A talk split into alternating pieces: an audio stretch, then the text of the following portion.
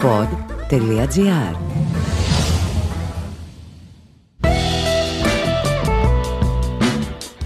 Επιστημονικές έρευνες δείχνουν ότι μια γυναίκα χρειάζεται 8 λεπτά για να φτάσει σε οργασμό μόνη της, με αυνανισμό δηλαδή, και 14 λεπτά για να έχει οργασμό με τον σύντροφό της. Ναι, ισχύει, είναι αλήθεια. Θα υποστηρίξει και η 28χρονη Έλενα Ζιάβρα. Άλλωστε είναι γνωστό ότι 4 στις 10 γυναίκες θεωρούν απολύτως απαραίτητη την διέγερση της κλητορίδας για να φτάσουν σε οργασμό. Η Έλενα λοιπόν που σπούδασε αρχαιολογία και μουσιολογία και ζει στα Γιάννενα μιλάει ανοιχτά στο Instagram για την χαρά της αυτοικανοποίησης.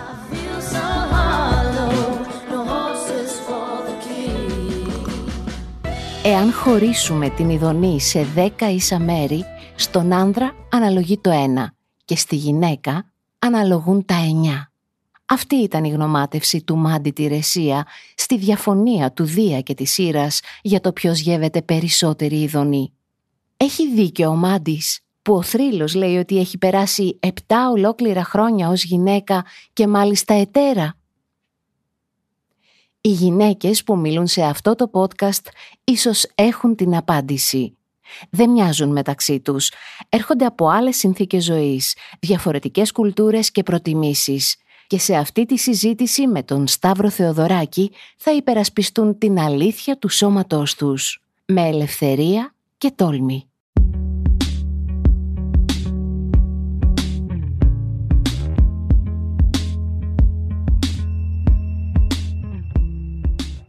Ονομάζομαι Έλενα Γιάβρα, είμαι 28 χρονών, είμαι από τα Γιάννα και μένω στα Γιάννενα και θέλω να προωθήσω τη σεξουαλική διαπαιδαγώγηση στην Ελλάδα.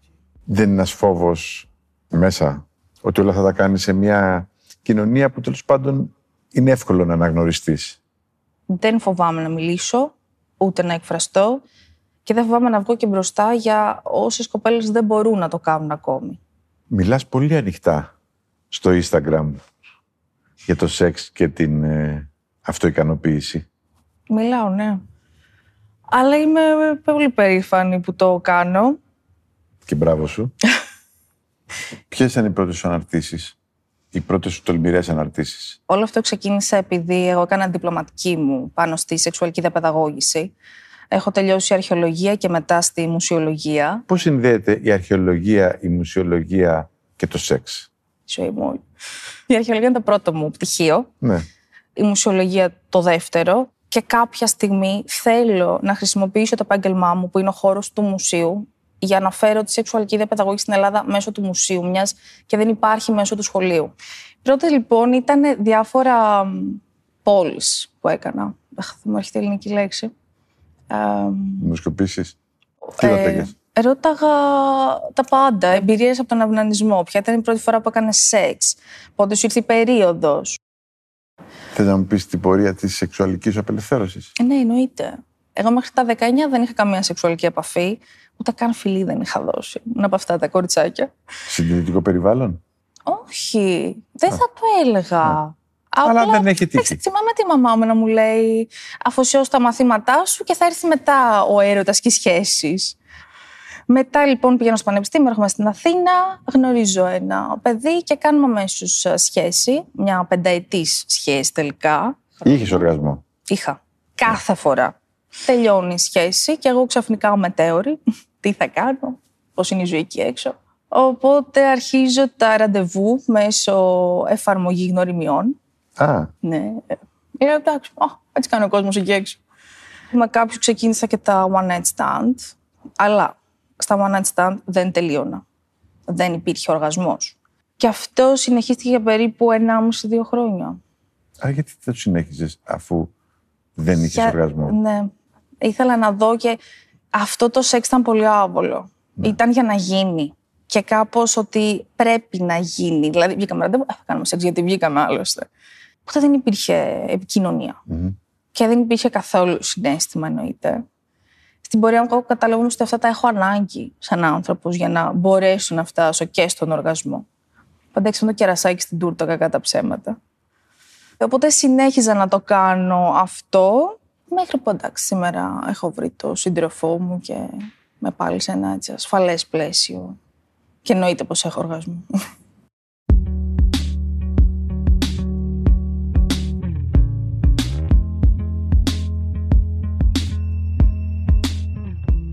Αυνανίζεσαι ναι. και κατά τη διάρκεια της επαφής. Όχι. Όχι απαραίτητα. Όχι απαραίτητα, όχι. Αυνανίζομαι μόνη μου. Αυτό είναι κάτι δικό μου.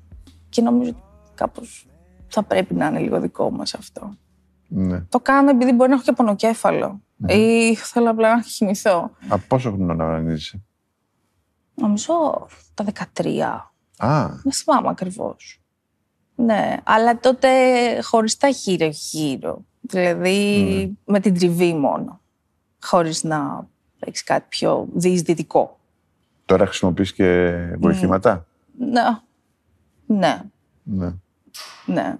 Οι φίλες σου; Αν αυνανίζονται για να του συζητάμε. και τα δύο. Ε, νομίζω και τα δύο, ναι, το συζητάμε. Είναι Ενώ ένα ανοιχτό. Νιώθεις ότι είσαι εξαίρεση σε μια συζήτηση ή είναι πολλά κορίτσια σαν και σένα. Όταν ξεκίνησε όλη αυτή η δική μου, μιλάω ανοιχτά, τα κάνω όλα ανοιχτά. Εντάξει, όλοι γύρω μου έπαθαν ένα πρώτο σοκ. Και οι γονείς σου; Και οι γονείς μου λίγο, ναι. Αλλά πλέον το έχουμε κατακτήσει και μιλάμε πολύ ανοιχτά για όλα. Για όλα. Με τον φίλο που είσαι σήμερα, τον γνώρισες μέσα από την εφαρμογή; Μέσω Instagram. Όχι Insta- μέσα από την εφαρμογή. Αλλά ήταν αστείο, το βρήκα και στην εφαρμογή μετά. Γιατί λέω, θα στην πέσω από παντού. Ναι. Αλλά εντάξει. Ήταν τώρα αυτό το τυχερό μου. Μετά από αυτή τη διαδρομή, που για μένα πιστεύω ότι. των εφήμερων. Τον εφήμερο, ναι. Προφανώς ο φίλος τα ξέρει όλα αυτά. Δεν τα, Εννοείται. μάθει, δεν τα μάθει σήμερα από την εκπομπή. μου λέει, του λέω, θα πάω στους πρωταγωνιστές και ο Σταύρος Θεοδωράκης. Μου λέει, ωραία. Τι θα πείτε. Ε, μου λέει, Σχεδόν όλα. πες. μου λέει, Α, ευκαιρία να μάθω κι άλλα. Όχι, μωρέ, του λέω, τα ξέρεις τώρα. Ξέρεις πολύ καλά το σώμα σου. Αυνανίζεσαι πάρα πολλά χρόνια.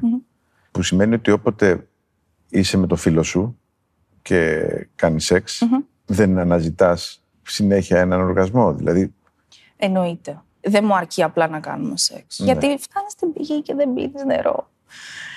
σε ευχαριστώ.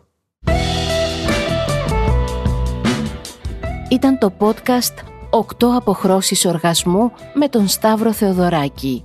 Δημοσιογραφική επιμέλεια Ελεάνα Παπαδοκοστάκη. Στους ήχους ο Νίκος Λουκόπουλος. Το podcast αυτό βασίστηκε στους πρωταγωνιστές που προβλήθηκαν στην τηλεόραση του Α τον Ιούλιο του 2023. always thought that the best things in life are free. pod.gr. Το καλό να ακούγεται.